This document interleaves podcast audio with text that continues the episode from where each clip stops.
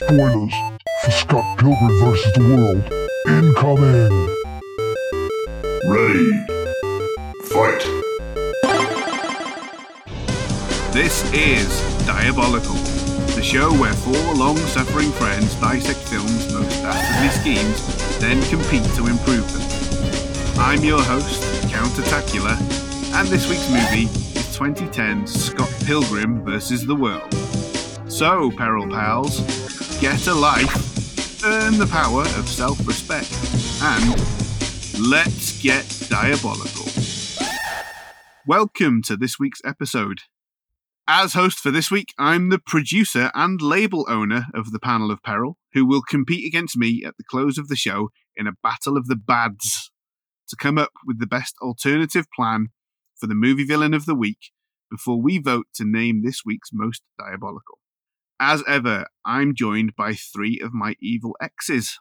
Please introduce yourselves, along with the name of your band, and tell me what is your favorite adaptation of a comic book or manga in any medium?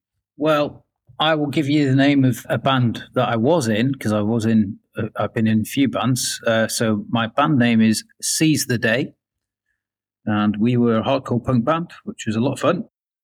I don't read comic books or graphic novels or anything like that, but I know my favorite TV series of one that's been adapted I would say something quite recent, and it's The Boys. Just that it was something that Mm. I didn't know what to expect, and um, it was a wild ride. So Didn't expect to be inside a giant bellend. yeah, Nobody expects to be inside a giant bellend. nobody, not never. Uh, and Ben, I would imagine you're not much of a comic reader either, but I suspect I know what your favorite adaptation is. Yes, I think I might know too. Well, first, I'm going to kick off with the name of a band. Hello, I'm Ben. And uh, my band, I have been in a band called the Bonsai Brothers, but uh, the band I would like to be in would be called Sound Buffet. Subtitle A Feast for Your Ears. First album, Smorgasm. and my favorite comic book adaptation is, yes, you guessed it, Attack on Titan. I thought it might be. Yes. Gaz, you being a bit of a comic reader, I'm not sure what you're going to pick. I'm Gaz, and well, Peril Pals listening might have noticed that Craig refers to me as Gareth more often than not, which is in reference to our high school English teacher, Mr. Mel Jones. And my band name is something that he suggested to us in class for a band name, which is Jimmy Vomit and the Pukes. and my favorite adaptation of a manga is the first season only because it really dropped off after season one when they changed animation studio. The first season of One Punch Man, which is very, very funny. Ah. Yeah, yeah, good stuff. Usually, when I get asked the question, what is the name of my band, I also say Sound Buffet, but I thought you might. So, my band is called the Rock Arena of Time, as a reference to the, the Ocarina of Time. Nice. And my favorite comic book adaptation is The Adventures of Tintin animated series from 1991-92 that was produced by Nelvana and Ellipse, who also brought us the excellent Rupert Bear animated series, which I also loved. You have gone quite quiet now, is the only thing, Craig. Yeah, you've gone very quiet again. Ah, jeez. It's probably better that you did for what you just came out with there with Tintin and Rupert Bear.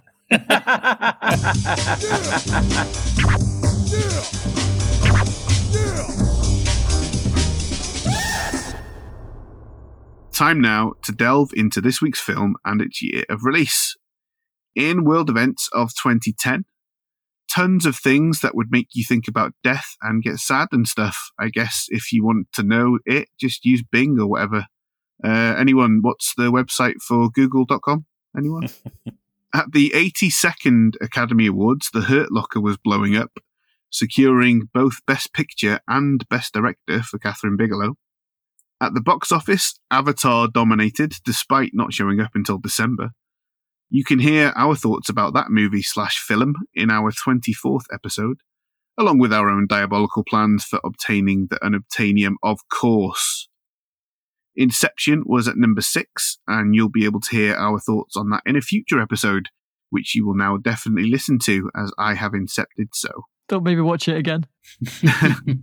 Scott Pilgrim just about made the top 100, trailing some 26 places behind fellow comic adapt Kick Ass.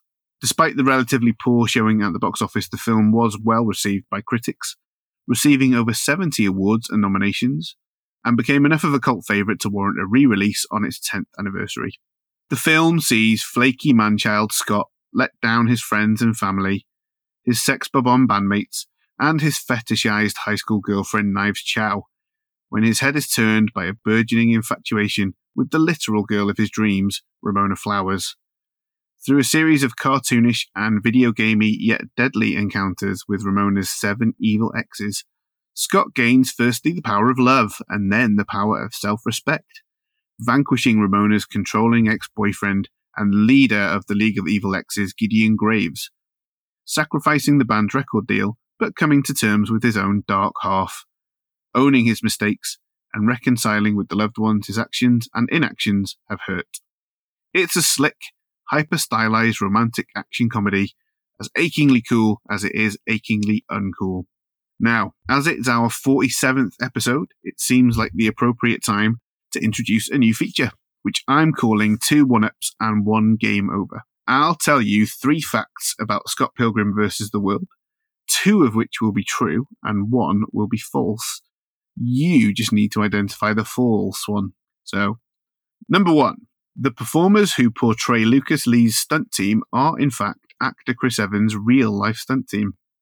Number two, due to cost savings, it's normal for productions to shoot in Canada and double for locations in America, but Edgar Wright had to fight for Scott Pilgrim to be filmed in its Toronto setting. And number three, all of the actors who play Canadian characters are Canadians in real life, while American actors only portray American characters. So one one of those ain't true. It's the stunt Hmm. team one's the fakey, I think. Gaz is going with fact number one. It's a tricky one. Well, I know Michael Cera is a Canadian fellow. I know that. That's what I know. Mm. That's the thing that I know. That's probably the only thing I know. hmm So make of that what you will. riddle me this, riddle me that. I don't know. That guy who played the the stunt double looked a hell of a lot like him. A hell of a lot like him. Mm-hmm. There's about 10 of them. I think there's six. Six. Just seems an excessive amount, plus there's a couple of different nationalities, ethnicities in there. Seem, seems a bit odd to me. I'm going with Toronto. The Toronto one. Edgar Wright fighting to film in Toronto. Okay. So we've got a split so far. Turner going to split it three ways. Well, yeah, I'll go for the other one just to. I'm going to say that, that, that, that, you know it wasn't necessarily all Canadian or American. Smart choice. Adam's right. Whoa! A lot of that, the actors who play the Canadian characters are Canadian, but not all of them. So there you go. The producers wanted to film it in New York for some reason, even though they film fucking everything in Toronto Hmm. normally. And the Hmm. one thing that's actually set in Toronto, they were like, oh, Toronto doesn't look like Toronto on screen. You need to film it in New York. you really looks like Toronto, New York.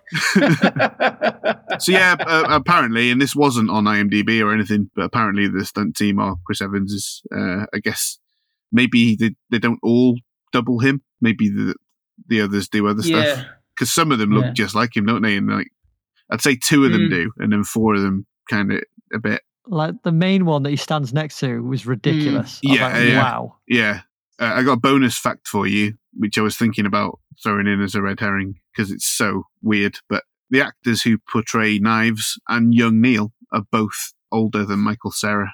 Yeah. I think she's like three years older than him Wow. or something like that. She's five years older than him. Yeah. Oh, she? Yeah. Wow. And and his sister, who plays his Yes. younger sister, Anna Kendrick's three years older. Than Yeah, him. but I always assumed that she was meant to be his big sister just because of the relationship that they have. But I think in the comics, she is his younger sister. Yeah, I thought that too. She says little brother in the film as well, though, doesn't she? So I yeah, like, but I think that's was like, an uh, attitude thing, maybe. uh, yeah, that's it. I think he sees me mature here. But yeah, Knives has a line where she says, uh, I think of Ramona. She's so old, she's probably 25, and that's how old the actress Mm. was. So that was a little Mhm. in joke for her. All right, then. Now it's time to find out what the panel of peril thought of the film before we throw open the chat to talk in more detail about our favourite aspects, sequences, and lines. So, can we start with Ben? What did you think of Scott Pilgrim versus the World? I really enjoyed it. I went into it not knowing what it was about. I'd never seen it before. And it was a great example of Edgar Wright. Mm. And he'd been given budget to really express himself. I loved the way it was edited. It felt original. I felt like it had his personality all kind of stamped all over it. The cast was great. I do not understand how it did so poorly. Yeah, it must have been marketing, I guess. I've read it was they guessed at that people were sick of seeing Michael Cera and fucking everything, Yeah, maybe. which I was like, My partner hates him. Won't watch anything with him in it. yeah, I appreciate he's got he's pretty much he's Michael Cera in every film, isn't he? It's because of Juno. It's Juno, isn't it? Because in Juno, he's not a nice guy, is he? So I think that put Yeah. audiences off him. And then he did a Funny or Die sketch where he was like a Tobey Maguire type on set. Hmm. Like he was really laying into people being nasty. I think a lot of people thought it was real. so he got a bit of a reputation as a as a bit of a Hmm. non nice guy. I didn't realize you hadn't seen this before, so I'm pleased that I Mm. introduced you to it because I watch this at least once a year, It's great. which is is funny in this household because Emma won't watch it, so I just have to watch it on my own. Yeah, I, I, I like Michael Cera anyway. I, I love him from Arrested Development, obviously. Yeah. But I also love him in Youth in Revolt, which is a, a series of books I love. Yeah, And uh, the film didn't do do great, but I really enjoy it. I just think I think he's a great actor. I think he he does the the subtle things really well, and I think he's great great in this. what have we always said is the most important thing? What have we always said comes before everything else? Family. Breakfast. I thought you meant out of the things you eat. Best opening line to any sitcom ever. That's a genius joke. Uh, Adam, what were your thoughts on Scott Pilgrim? Had you seen it before? Yeah, I'd seen it before. I absolutely love it as well. I do think there's a film out there like it. Again, I'd echo what Ben said. It's absolutely criminal that it's uh, didn't receive a better um, outing. Um, and but yeah, if we, like we say, we just passed it around why we think if it's the curse of Michael Cera Yeah. or something something along those lines, which is utterly stupid. But you know, it's one of those films that just blows you away. It looks so good, and everything is so detailed. Uh, You know, there's I've written. Uh, we'll go through it in a bit, but you know, it's just stuff like Julie Powers. She says like she f- forbids him to see Ramona Flowers, and it's like all lights go out and her voice goes loud, and then it all comes back up. And it's just little details like that, and I'm like, "Fuck, Yeah. I love the care that they put into it. I love the the fact that it's got so many great performances from so many like well established names now. Yeah, and there's there's a there's there's only a couple of things really that that let it down, but that doesn't detract from it being an absolutely fantastic film. And it's another film that I went straight onto eBay and bought the Blu-ray of straight afterwards.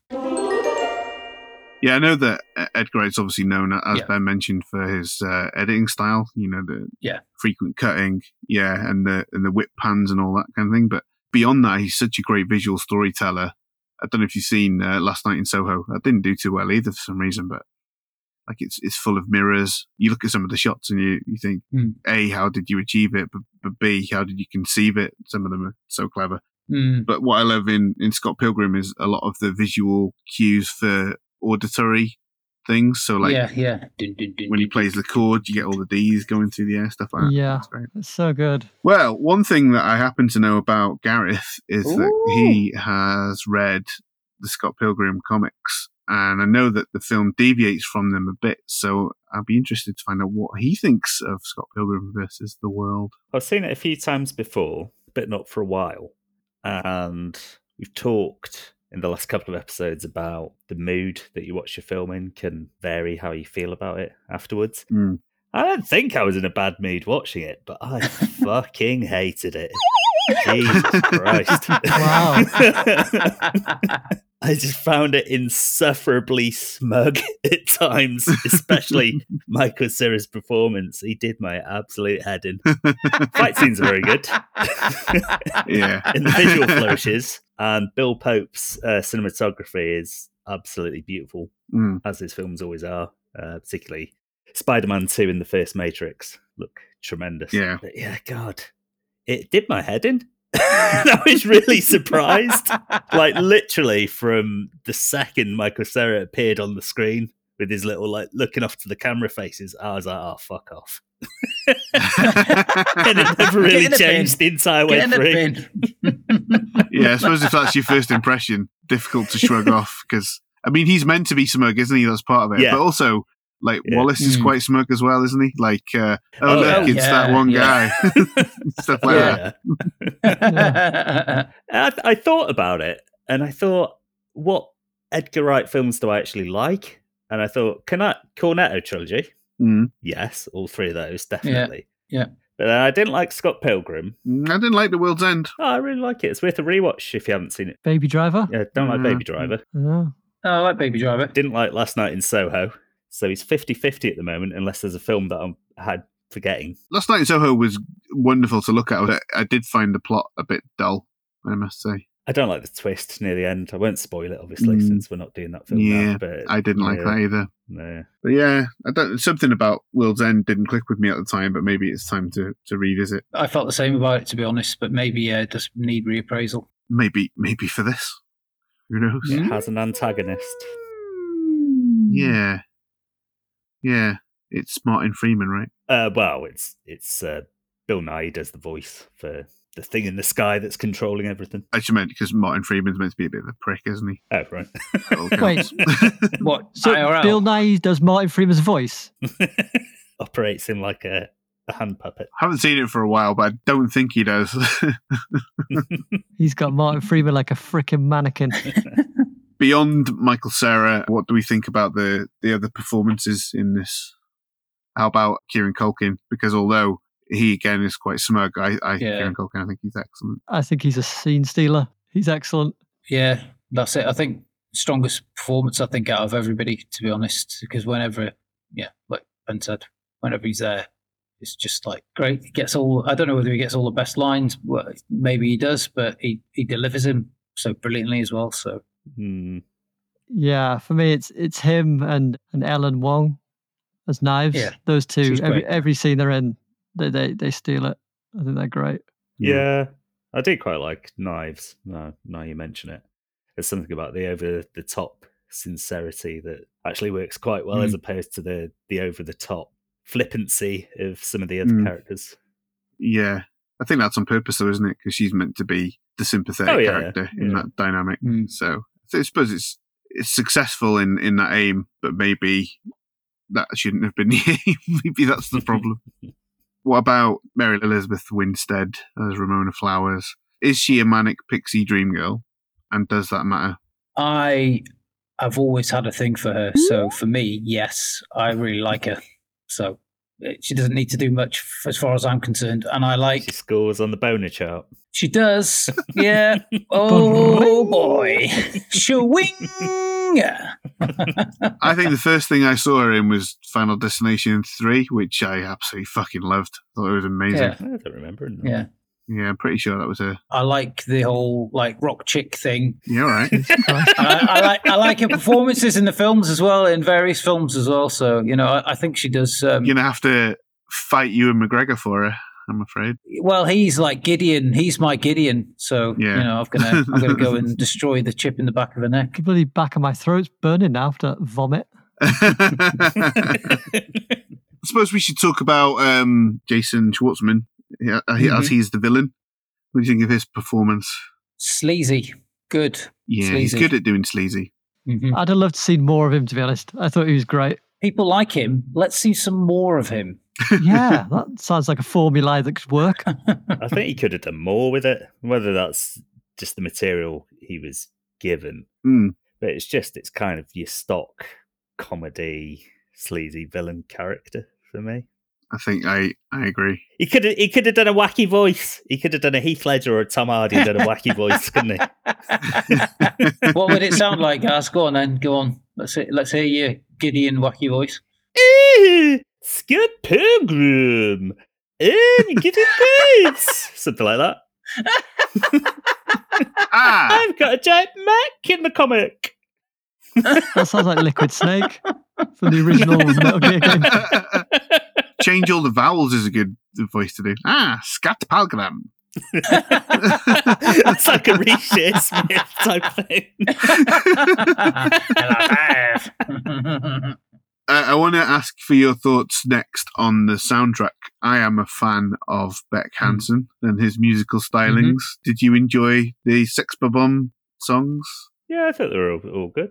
Yeah, I did. Thought they sounded like real songs, you know, not just made for the film, but like real band songs. They were great. My favourite, though, is Black Sheep by Metric, which is the song that the Clash at Demon Head perform. Brie Larson singing for real. I think her version of it, I prefer it to Metric's. There's a full music video of that online, and I just love Yeah. that song. I think it's really cool. Michael Cera plays bass, doesn't he, for real in some of them? He For real, yeah. He plays bass better than Scott Pilgrim plays bass. Yeah, Yeah, he had to He tone had it to- down. Yeah, Like the Les Dawson of the bass playing world. Oh, you, you gotta be you gotta be really good at playing bass to look like you're not that good. yeah. Brie Larson really was a like a, she really wanted to be in the film because she's a big fan of Edgar, Edgar Wright apparently. yeah. So she like really put in every effort to get in there, and I think she even tried on because what's her name? Um, Envy has uh, is red hair, red headed in the comics, Cheers. and then sh- yeah, and but they changed it to blonde for her. I found her performance a bit cheesy.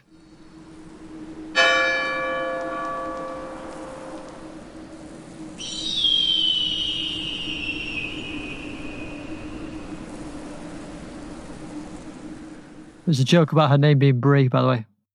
Ah, I missed it. Oh.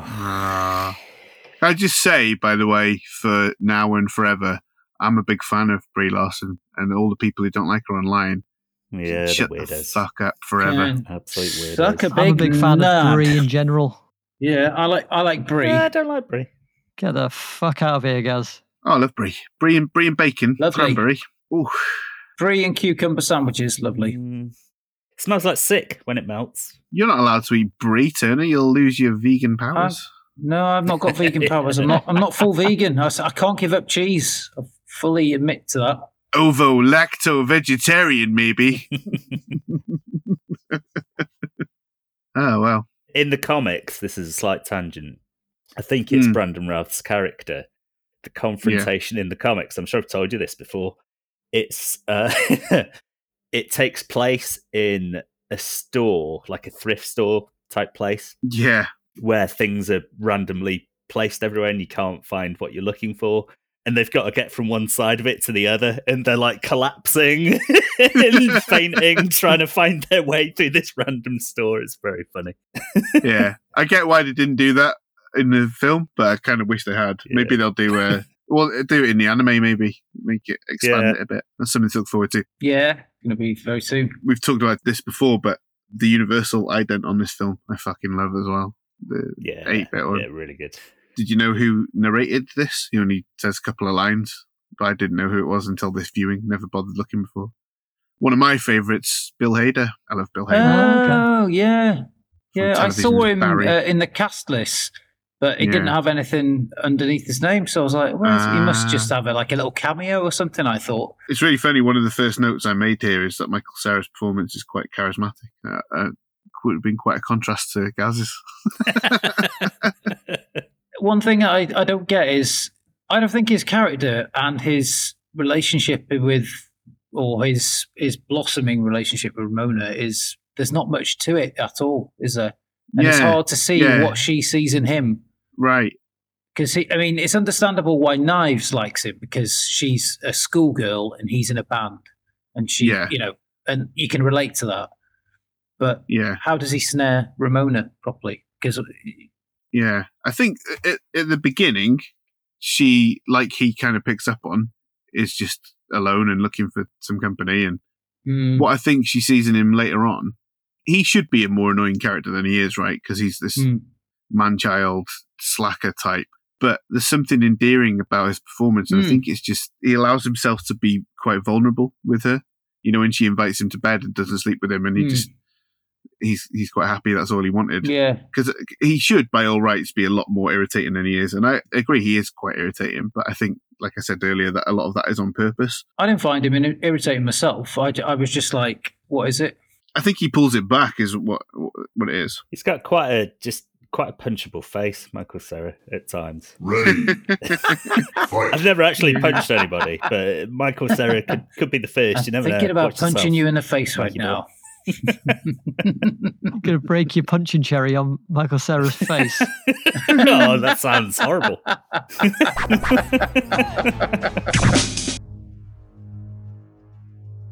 Have you got any favorite moments? And let's start favorite moments with Adam, please. Uh, let me just. so unprofessional.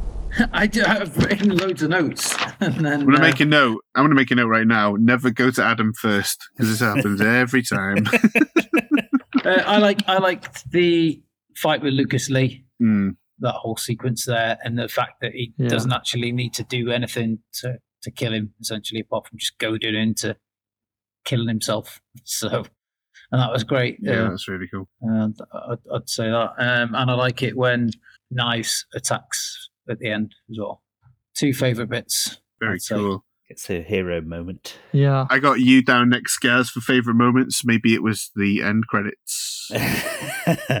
no, I've got the first fight with Matthew Patel. Yeah, Uh, It's really cool. Sort of instantly shows off the anime stylings of the fight sequences Mhm. with the charging towards each other, with the blur lines and the frame uh, aspect ratio changing and turning to coins after he's uh, defeated them. Yeah, it's, uh, yeah, it's and his harpies and his Yes, Desi was- dance moves. That's all yeah, I was stuff. just going to say the little Bollywood sequence. Yeah, that's my favorite. Yeah, that's cool. And Ben, you have a favorite sequence? Yeah. I really like is it the Katayanagi brothers Mm. the play off the with the uh, with the music and the dragons coming out. That bit was really cool. But, the, but it was for me rather than certain set pieces, it was the, just the little touches that I loved the most. Yeah, Like hearing the, like the little Zelda sound effects. Mhm. yeah. The Zora's Domain music when that plays when he goes into the dream sequence. I love that. It's used quite a lot. that, Like you get the da, da, da, da, like Yeah. chest open and everything, and just some touches like that. I just thought were, were great. he got permission from Nintendo to use loads of sounds, didn't he? Edgar Wright. Well, they're very litigious. If he didn't have permission, They are, think, yeah. uh, they would have bankrupted him. Yeah. so that that's why it feels so authentic and that it's littered with it because he can. He's had the permission. So Getting that was a, a wise decision, however much it cost him. Mhm. One of my favorite moments is the bit where Scott is getting dressed for action. He's decided he's going to go out and do something, and it has that getting dressed, snappy edit montage that you expect from Edgar Wright. yeah, But then it cuts to him tying his shoes, and it takes fucking ages. yeah, Yeah. I like I like the bit where he, he orders something on Amazon and then sits there waiting for it to be delivered. yeah, cross-legged on the doormat. and then throws it in the bin when it comes. uh, what about favorite lines? Uh, can we go first to Gaz for favorite lines? it's at the house party at the start, and Scott goes up to the fella called Comeau. Comeau, yeah, Comeau, who knows pretty much everyone. And he holds Yeah. up like a really shit, illegible drawing. And he says, Do you know this girl? And he instantly says, Yes, that's Ramona Flowers. yeah, yeah, that's great. Yeah, it makes me laugh every Yeah, time. great. Yeah, and Ben, favorite line? Oh, I've got three. I can't choose. Probably my favorite favorite was, "That's it, you cocky cock. You'll pay for your crimes against humanity." yeah. That's Scott when he's uh, he's fighting with Todd. Yeah, that's a great one. I'll come back to you for some more after after Adam. Mine is Scott responded to Knives Chau when she says, I've never even kissed a guy. And he goes, Hey, gives her arm a little rub. Me neither. probably one of the greatest lines in the whole film is when Scott is asking Ramona if she had a, a sexy phase. And she says, I was just a little curious. And then Mae Whitman says, Oh, yeah? Well, I'm a little bi furious. yeah, brilliant. That was great to see her as well, actually, from Arrested Yeah. Development. Yeah. In a very different role. Egg. yeah. Annabelle. what Michael winds up calling her, isn't it? She's called Anne. and she's like, he calls her Belle. I mean, uh, Annabelle. Another pun that I love. You once were a vegan, but now you will be, Be gone. gone. I could I could again go through the script with favorite lines. I've got so many, so I'll Yeah. probably stop there. Maybe, maybe come back to them at the end. Tell you some of the other ones. I don't know what it, uh, I'd say. It's like a combination of favorite line and favorite sequences. The bit where he faces Nega Scott, and then he comes out of the lift at the end, and he's just like talking about coffee or something. I Yeah. was just like, I just like that's a perfect ending. Perfect, Yeah, absolutely perfect. I just thought, and that's what I've written. Perfect ending. it's it's nice and symbolic as well because Yeah. it is Scott's nature instead of fighting his dark side to kind of embrace it and accept it for what Mm-hmm. it is. So I like that about it. Yeah. it. So we could all learn from there, Craig. Hey, Yeah, I think so.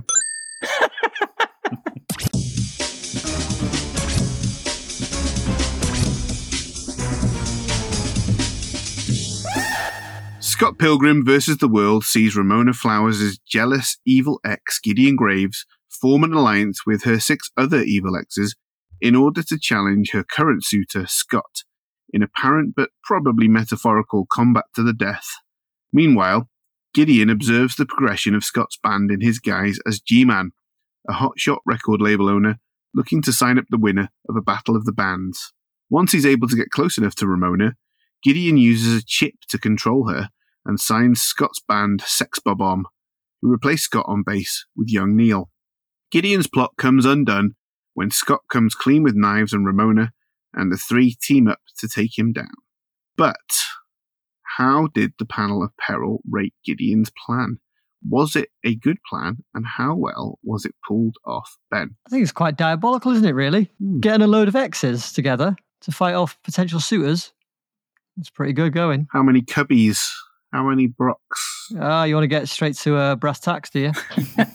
well, it's going to be a little bit special this week because the, the florets are going to be 8 bit florets, Oh, Nice. quite blocky, but yeah, hard to swallow. I'm going to give him nine florets of broccoli. I think it's very devious. Yeah, So he, he manipulated the situation, he even went as far as to get his band on his side. Yeah, I think it's quite pretty devious. Well done, Gideon. bravo, son. And Adam, how did you rate Gideon's plan? Yes, it was a despicable plan, wasn't it? Horrible bastard. Scum. Subhuman scum. Yeah. yeah. eh, I think the only problem was his deployment of the X's, uh, really. Oh. Giving us a little insight into your plan there, maybe. Uh, Mhm. Mm. And Ga, La, what do you think?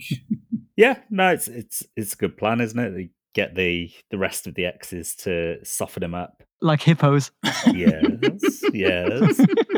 Like Uh, hippos no all over a spoilers, werewolf. But yes, like hippos. uh, it's just that he doesn't take account of, of Scotty Boy's uh, extra extra guy, his free guy. Hmm, His other life is, is what I'd call it because I'm uh, not an American.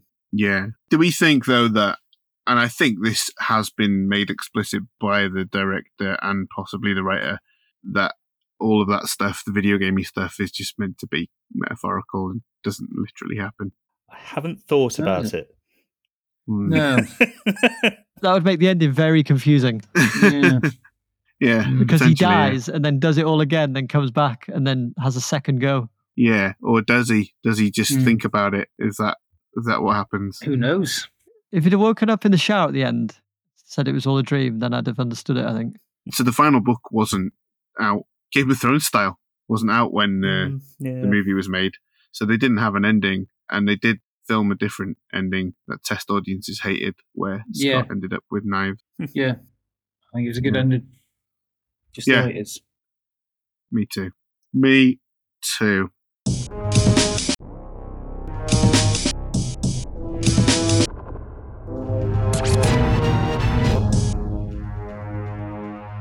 Are we ready to move on to the contest? Woo! Contest. Yeah, man. I want to hear Gaz's e- either dog, sh- dog shit or hippo plan. Maybe hippo shit. Or is uh, hip, hippos rolling dog Oh, Here we go. over their nose? Here we go. Here this we go. is the part of the show where Gaz either uses dog shit or hippos to come up. Right. This is the part of the show where the panel of peril compete for the title of season three's most diabolical. Up for grabs is one point for each vote, which will go towards the season leaderboard. Gideon tried to win Ramona back by controlling her mind and sending her exes after Scott, but it all went wrong. So, how would you have done things differently, Gaz? Oh, Oh my. go for the hippos first. The himbo, did you say? Himbo. Hippo. I was gonna say, I That could don't have know where that's worked, to be fair. Upon ending her relationship with the Chad Gideon Graves, Ramona Flowers would direct Graves to send any further correspondence to the email address smalldickenergy at getalife.com. Sure, it was harsh, but to the small group of people who knew about it, it was equally hilarious. Nearly 10 hours after Miss Flowers' declaration, Graves responded publicly, tweeting via Twitter, Thank you for confirming your email address and that you have a small penis at Ramona Likes Flowers. The world was curious, and I do agree that you should get a life. Heart emoji. With that tweet, he attached a video of himself smoking a cigar dressed in a red robe. After taking a puff from the cigar, he boasted about its greenhouse gas emissions, saying, Releasing greenhouse gases into your precious subspace highway. He continued, I'm obviously a stranger to controversy. It's not something I often do, but I was simply minding my own beeswax, being cool and rich and sexy, when Miss Flowers, after I ended it with her, not the other way round, sought to humiliate me. And she responded by telling me her own email address. Ramona's email address is I have small dick energy. Why would that be your own email address, Ramona? Strange, he asked the young Amazon delivery person. He continued, Obviously, I don't want to assume your gender. It's 50 50. But it is what it is. I'm not actually mad at Ramona. Please, bring me pizza and make sure those boxes are not recycled. I'm not actually mad at Ramona, right? Because she doesn't realize she's been programmed. She doesn't realize she's a slave of the Matrix. She thinks she's doing good. Yeah, yeah, yeah. I'm doing an Andrew Tate thing where he somehow managed to gaslight Ramona into returning to him somehow. At this point, I went and had a bowl of muesli, which was very nice. I am a fan of muesli. I always have been. And a cup of Law, I think that's how you pronounce it, artisan delicato coffee, which I find very nice to drink, but it has quite a strong aftertaste, and I probably won't buy it again, to be honest. The other idea I had, which is the one I'm actually going for, discount that Andrew Tate stuff. What? The other idea was that Two bites of the cherry. was that Gideon would put Ramona in a suitcase that traps her on the moon or something, and then they both live on the moon or whatever.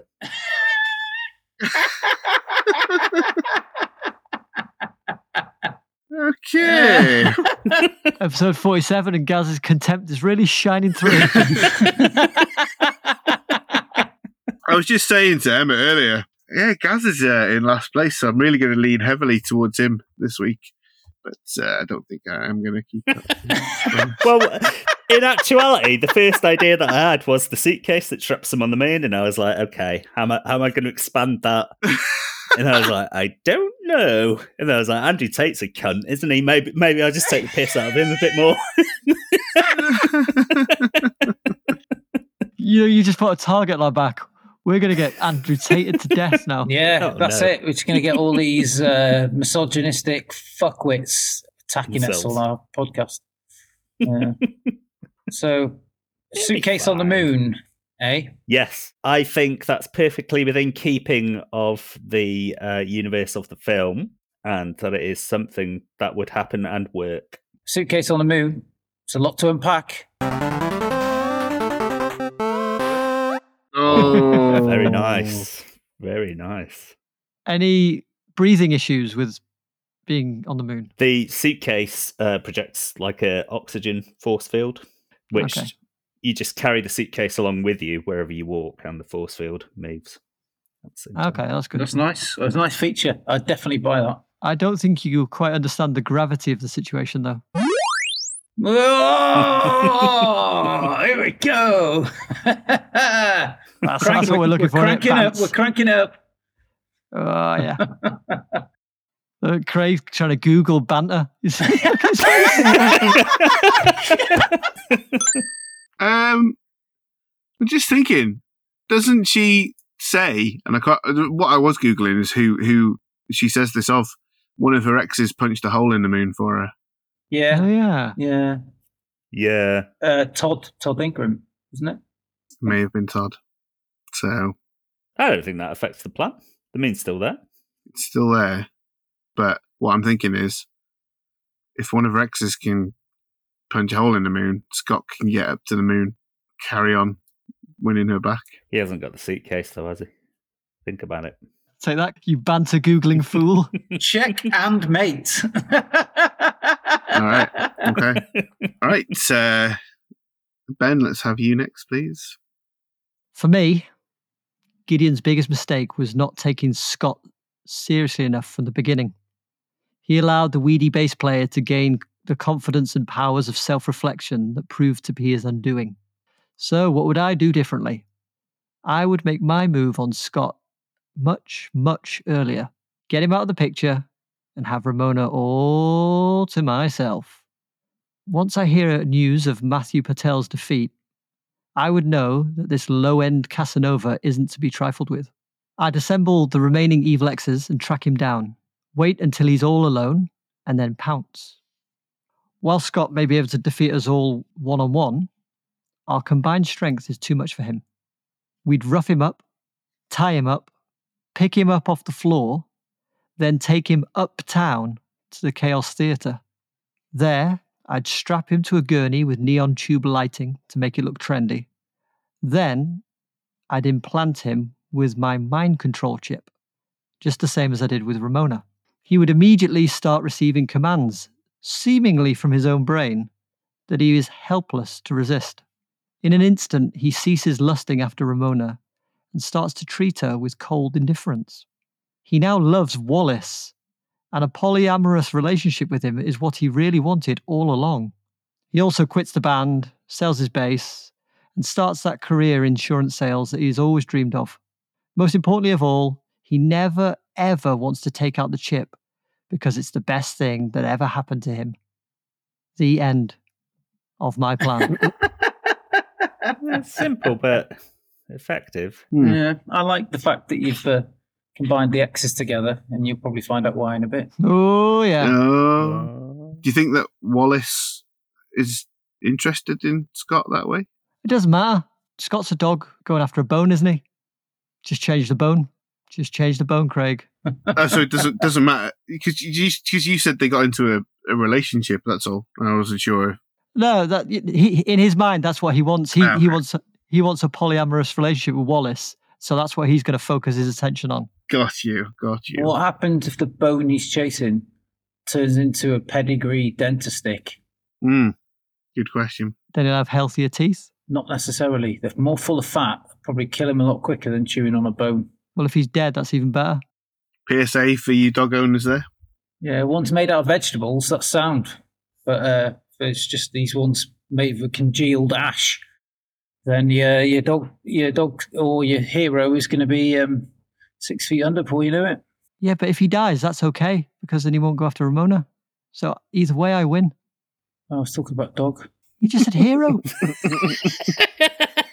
Okay. Uh, have any of us got any more questions for Ben there? All right then. Can we have Gaz's plan next, please? uh, it's to stuff her in a suitcase. Which, Oh, that was uh, real, was it? sends her to the Oh, okay. I thought I'd nodded off and dreamt that. okay, Adam, let's have your plan, please. United we stand, divided we fall. That should be the motto of the League of Evil X's. Individually, yes, they are powerful, but Scott Pilgrim manages to edge them in combat. Upon his formation of the Guild, Gideon Graves uses his power and influence to prevent Ramona from ever having another partner other than himself and having all seven evil exes pool their resources. This time, when Scott makes his move on the magnetic Ramona, there can be no victory for him, just the way of pain. As Pilgrim leaves Ramona's the following morning, There is a roll of thunder from the sky. Scott casts his eyes skyward in time to see seven distinct bolts of lightning hit the ground, one after another, dispensing the seven evil X's before him, and Scott stumbles backwards in surprise. Ramona hears the commotion and runs outside, seeing her evil X's there before her. She helps Scott to his feet and gives him the explanation she does in the film about what the heck is going on. As Scott stands there, open mouthed and clueless how to act, the X's advance on him. Pilgrim is a worthy foe, but he lacks the confidence he gains from fighting them one on one in the film. Roxy is the first to act and lashes out at Scott with her metal class whip, tearing a chunk of skin from his face. He dodges her next lash and grabs a real estate sign pole, which Roxy's next attack wraps around. Scott pulls her in and kicks her away in some trash cans, rubbish bins. Kapow! Hey, Pilgrim, get off Ramona and drink your milk, shouts Lucas Lee as he drives forward, fist clenched, and slams a right hook into his face. Scott flies backwards into a fire hydrant. Bosh! A devilish grin appears on Lucas's face, and he moves to attack once again. This time, as Lucas pulls the slowly recovering pilgrim to his feet, Lucas is thrown on over the top of Scott and onto the hydrant, which explodes into a vertical rush of water as he is thrown up into the air to come crashing down into a large puddle on the street. Splash! As Pilgrim repels the first skirmishes from the X's, it becomes clear that this guy will be no easy pushover. It's time for them to come together right now over him. The only type of flower you'll be seeing after today are the ones that'll be on your grave, Pilgrim! shouts a furious Matthew Patel. Expecting another onslaught, Scott braces himself, but the X's just stand there, motionless. Megarex assemble! shouts Gideon from behind his team. Ramona looks confused, but then something starts to happen. Upon his command, the seven evil X's begin to slowly float into the sky. Their forms merge and coalesce, their powers fusing into a towering entity. A colossal figure standing 15 meters tall materializes, and a patchwork of their combined abilities. It wields the strength and fury of Matthew, the speed and the stunt skills of Lucas, the psychic prowess and vegan powers of Todd, the insane fighting skills of Roxy, the telekinesis of the twins, and the mystical mastery stitching them all together from Gideon himself. A formidable adversary, the composite Mega X, looms above them, ready to face Scott Pilgrim in the ultimate showdown. Scott Pilgrim, prepare to be extinguished. The Mega X delivers crushing blows that shake the ground, and Ramona is buried underneath the rubble of a house that comes crashing down. Hurt and unable to move, the Mega X closes on Pilgrim. It moves with speed, evading Scott's attacks effortlessly. Psychic prowess of Todd, Roxy's fighting skills, and Lucas's stunt skills allow it to anticipate Scott, countering his every strike. Todd's vegan powers heal any wounds and amplify its strength. Using telekinesis, objects hurtle towards Scott, impeding his movements. It doesn't matter that they have their individual weaknesses. Unified, the X's are completely unstoppable. Overwhelmed by the combined might of the X's, Scott fights valiantly, but ultimately succumbs to their undeniable power. We've exceeded your limit, Pilgrim. Time to exit the stage.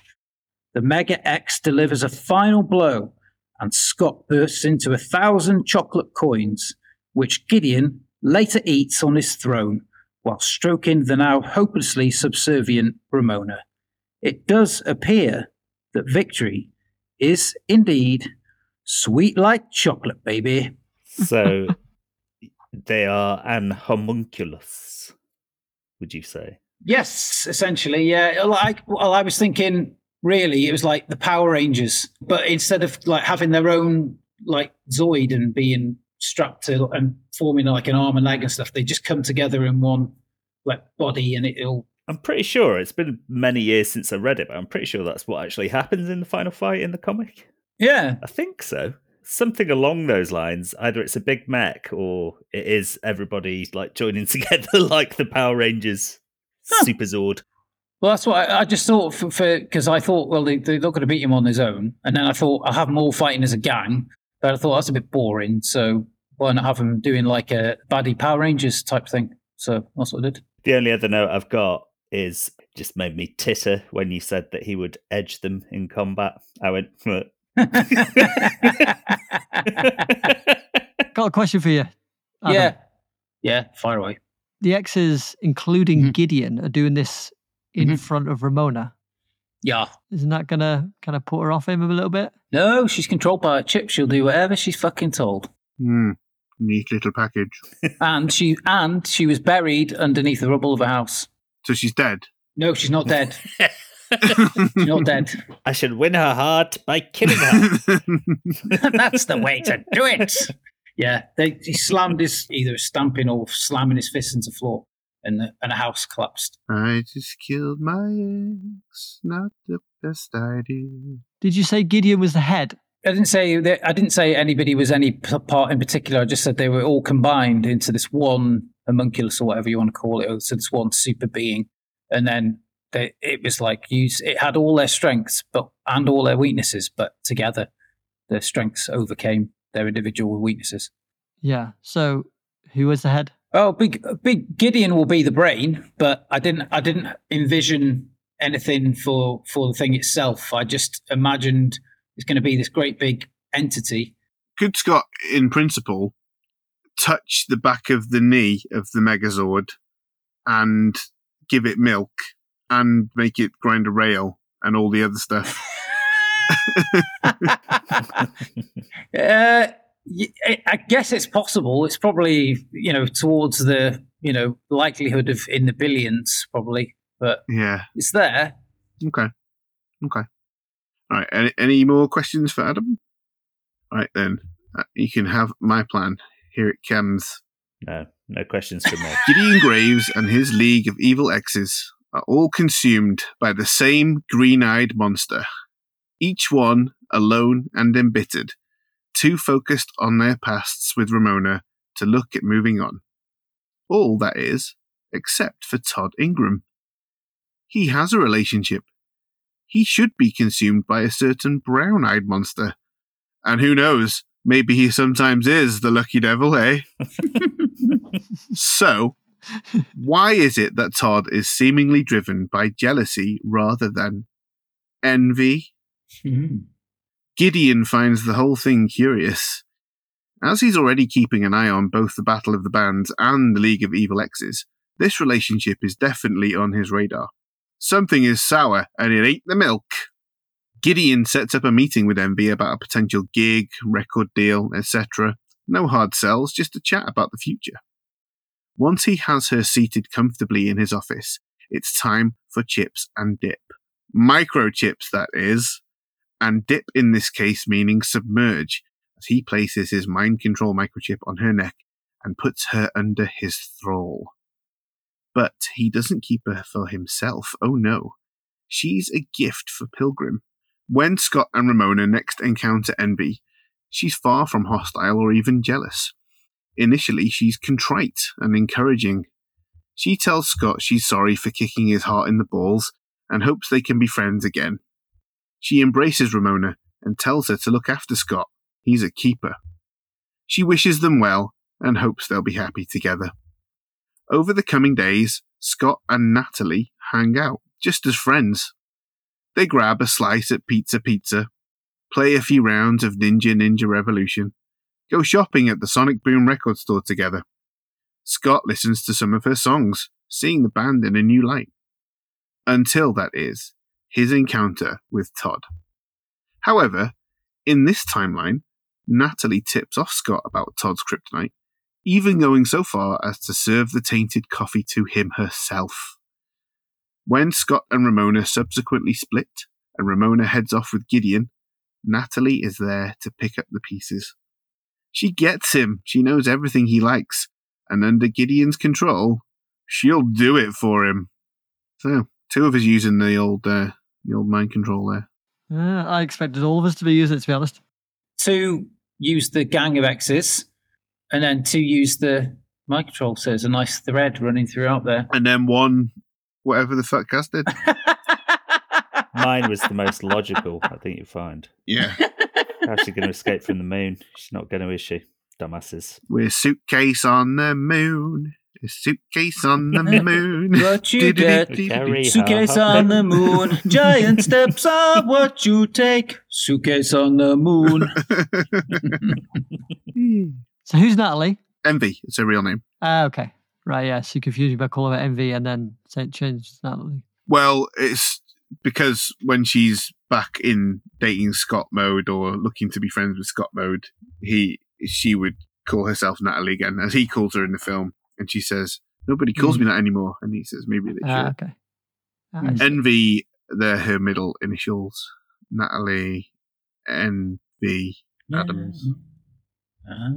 Would Scott just go back to her even though he's with Ramona? Well, Ramona goes off with Gideon, and they've they've fallen out at that point. And in the okay. film, he comes around to the idea of going after her, but with Natalie back in the picture and having had a nice time together already, I feel that they would just they'd carry on with that. He's kind of uh, he- a go with the flow type until he has that epiphanous moment, and if that doesn't come, I think he would just carry on happily with a an improved version of Natalie in his life. Yeah. He seems a bit fickle of heart, doesn't he, at that point? Yeah, I think so. All right. All right. It's no suitcase on the moon, but fine. All right.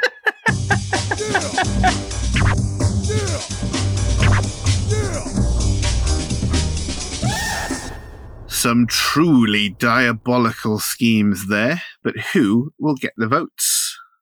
So, to recap the plans, first we had Gaz's plan to be Marlon Brando playing Jor-El as a, a suitcase making electronic sounds. Uh, Gaz's plan was to to trap Ramona on the moon using a suitcase. And then we had Ben's chip wrapper, which is uh, he wanted to control Scott with the chip. And then we had Adam's Voltron slash Mega X, combining all the evil X's into one super being. And finally, my plan to have Scott consumed by envy. Adams, that is. So, are we all ready to reveal our votes? All right, let's start with Gaz, who you voted for. I have chosen to write my victor's name in Wrestling Carney. And so I voted for Bizen. Bizen. And speaking of Mm. Bizen, who have you voted for, Bizen? I voted for you, Countertacular. All right. And Adam, who have you voted for? I have voted for. Oh, sorry, I've run out of space to write your name, so I went onto the other side. Can you see that? It says Yeah. counter Yeah. countertacular. And if There I'd you known you had done that, I would have uh, voted for you. But as it is, I have voted for you. Hey! Ah. Scraping up the points. Gaz, tell us, what has that done to the Diabolical Season 3 leaderboard?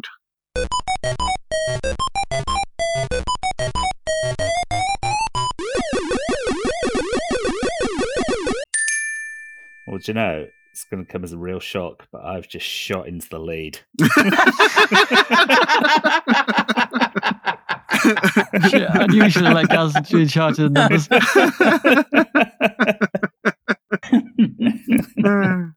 Not really. I'm just being a dafty. Oh, In first place with 11 points is Countertacular. All right. In second place with nine points is Turner. In third place with six points is Ben. And last place with two is me. Well, things can only get better. Still to play for. It's uh, it's your film next, of course. So perhaps that will give you some home advantage. So tell us, Gaz, what film will you be ruining for us next week? Next week, I have picked a film in a non English language because it's been a long time since we've had one. Uh, Mm. The last one was Crouching Tiger, Hidden Dragon in season Mm. two. For you Peril Mm. pals out there, give it a listen. Mhm. Uh, so next week we're going to be watching a Japanese movie, Japanese horror movie by Takashi Miike called Audition. Subarashi. Yes. Never seen it, but I didn't know it was a horror film, so I'm looking forward to it. Mhm. What I would say is try your best to watch it between the hours of midnight and two, uh, and then be on your own in in your home uh, with some doors open and stuff. You'll you'll love it. Well, the front door. Shall leave it open. Just sitting here watching telly with the front door open in the middle of the night. Really though, don't do that. Yeah, I won't. I was, I, I was going to watch a Kleenex uh, advert first. that about does it for this episode. Thank you for listening, and if you want to earn the power of love and self respect, make sure you subscribe, hit the bell, and leave us a review on the very platform on which you are currently listening. You can follow us on social mediums at Diabolical Pod, and next week we'll be competing to improve the diabolical plan of Asami in Audition. Until then, I have to go pee due to boredom.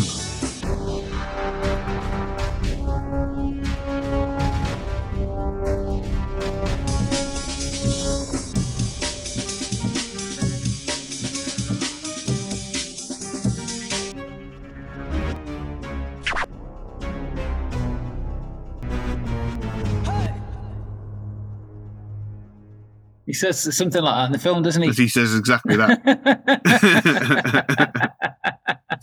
Welcome to this week's episode. As host for this week, I'm reading the wrong fucking thing here, am I? Let's have a synopsis. Hang on. Somebody's knocking at the door. Who's that knocking at the door? Is it the Pope Man? Yes, it's the Pope Man. Mr. Pope Man, bringing me all oh, my Pope. Someone's knocking at the door. Somebody ringing the bell. Mr. Pope Man, bring me my Pope. Stop. Oh, yes. Wait a minute, Mr. Pope Man. Wait, Oh, Mr. Pope, Man. Mr. Mr. Pope, Pope Man, Man, can't you can't you see? see? Oh, Whoa, Oh, if there's yeah. a hymn or a psalm for me. Is there a big puffer jacket in the post for me? Oh, have you got a new puffer jacket, Craig? Why would I have a new puffer jacket? uh, I've got fucking Rambo's recap here. Yeah. Just it. No one's going to notice. Cecil tried to drive Rambo. yeah, you have gone quiet, mate. Yeah. Yeah. But your chuckles or whatever, or your mirth. You've got quiet chuckles.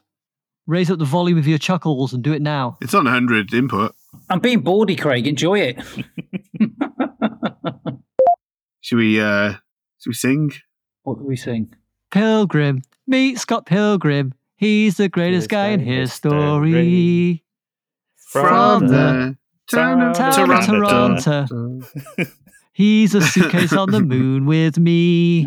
Ah, I was going to do, he's about to have a big old pee. That's a good one as well. Yeah.